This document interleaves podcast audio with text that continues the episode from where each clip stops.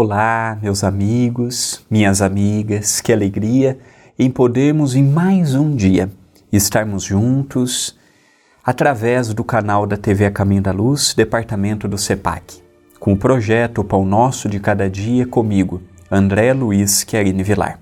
Estamos vendo frases de minha autoria através do livro Passos de Luz, volume três, até o convido para que você possa adquirir a sua obra. Quando você adquire uma obra de minha autoria através de nossa loja virtual, você está ajudando diretamente a mantermos as atividades assistenciais sociais que nós temos através do SEPAC. E hoje nós vamos ver uma frase inserida no capítulo trinta e dois, Propriedades. As propriedades, conquistas do mundo material, não devem desestabilizar a vida familiar, profissional e religiosa.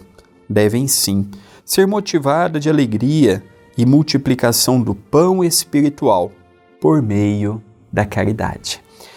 Então, nós vemos que a propriedade em si, aqui falando única e exclusivamente dos patrimônios que possamos adquirir ou herdar materialmente falando,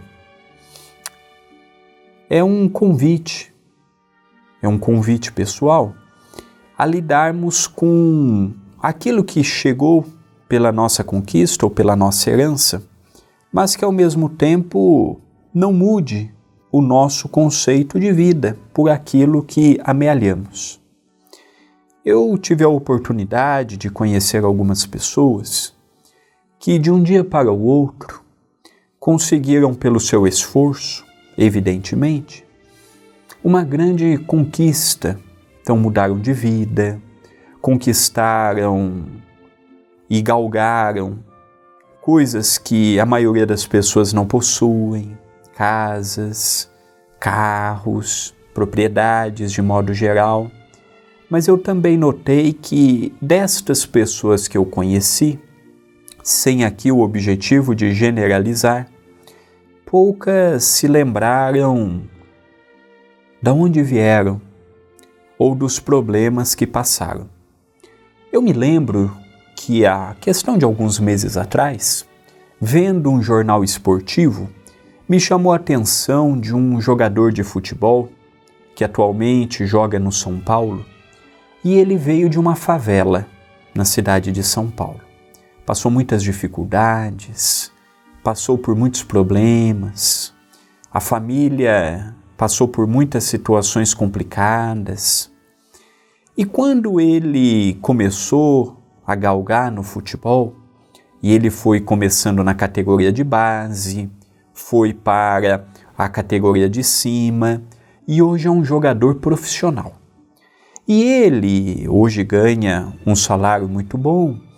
Ele, todos os meses, ele vai a um supermercado, compra um número de cestas básicas, coloca dentro do seu próprio carro, ele mesmo vai na favela, onde ele nasceu, onde ele cresceu, e ele distribui mensalmente para aquela comunidade que até pouco tempo atrás ele fazia parte. E hoje ele, já num padrão de vida bem melhor do que ele se encontrava naquela altura, ele não esqueceu das suas origens. Eu não torço para o São Paulo, torço para um time rival, Corinthians, mas aquele jogador ganhou meu respeito. Se tem religião, não sei. Se ele faz em nome de Deus, não sei. O que me chama a atenção é o seu exemplo.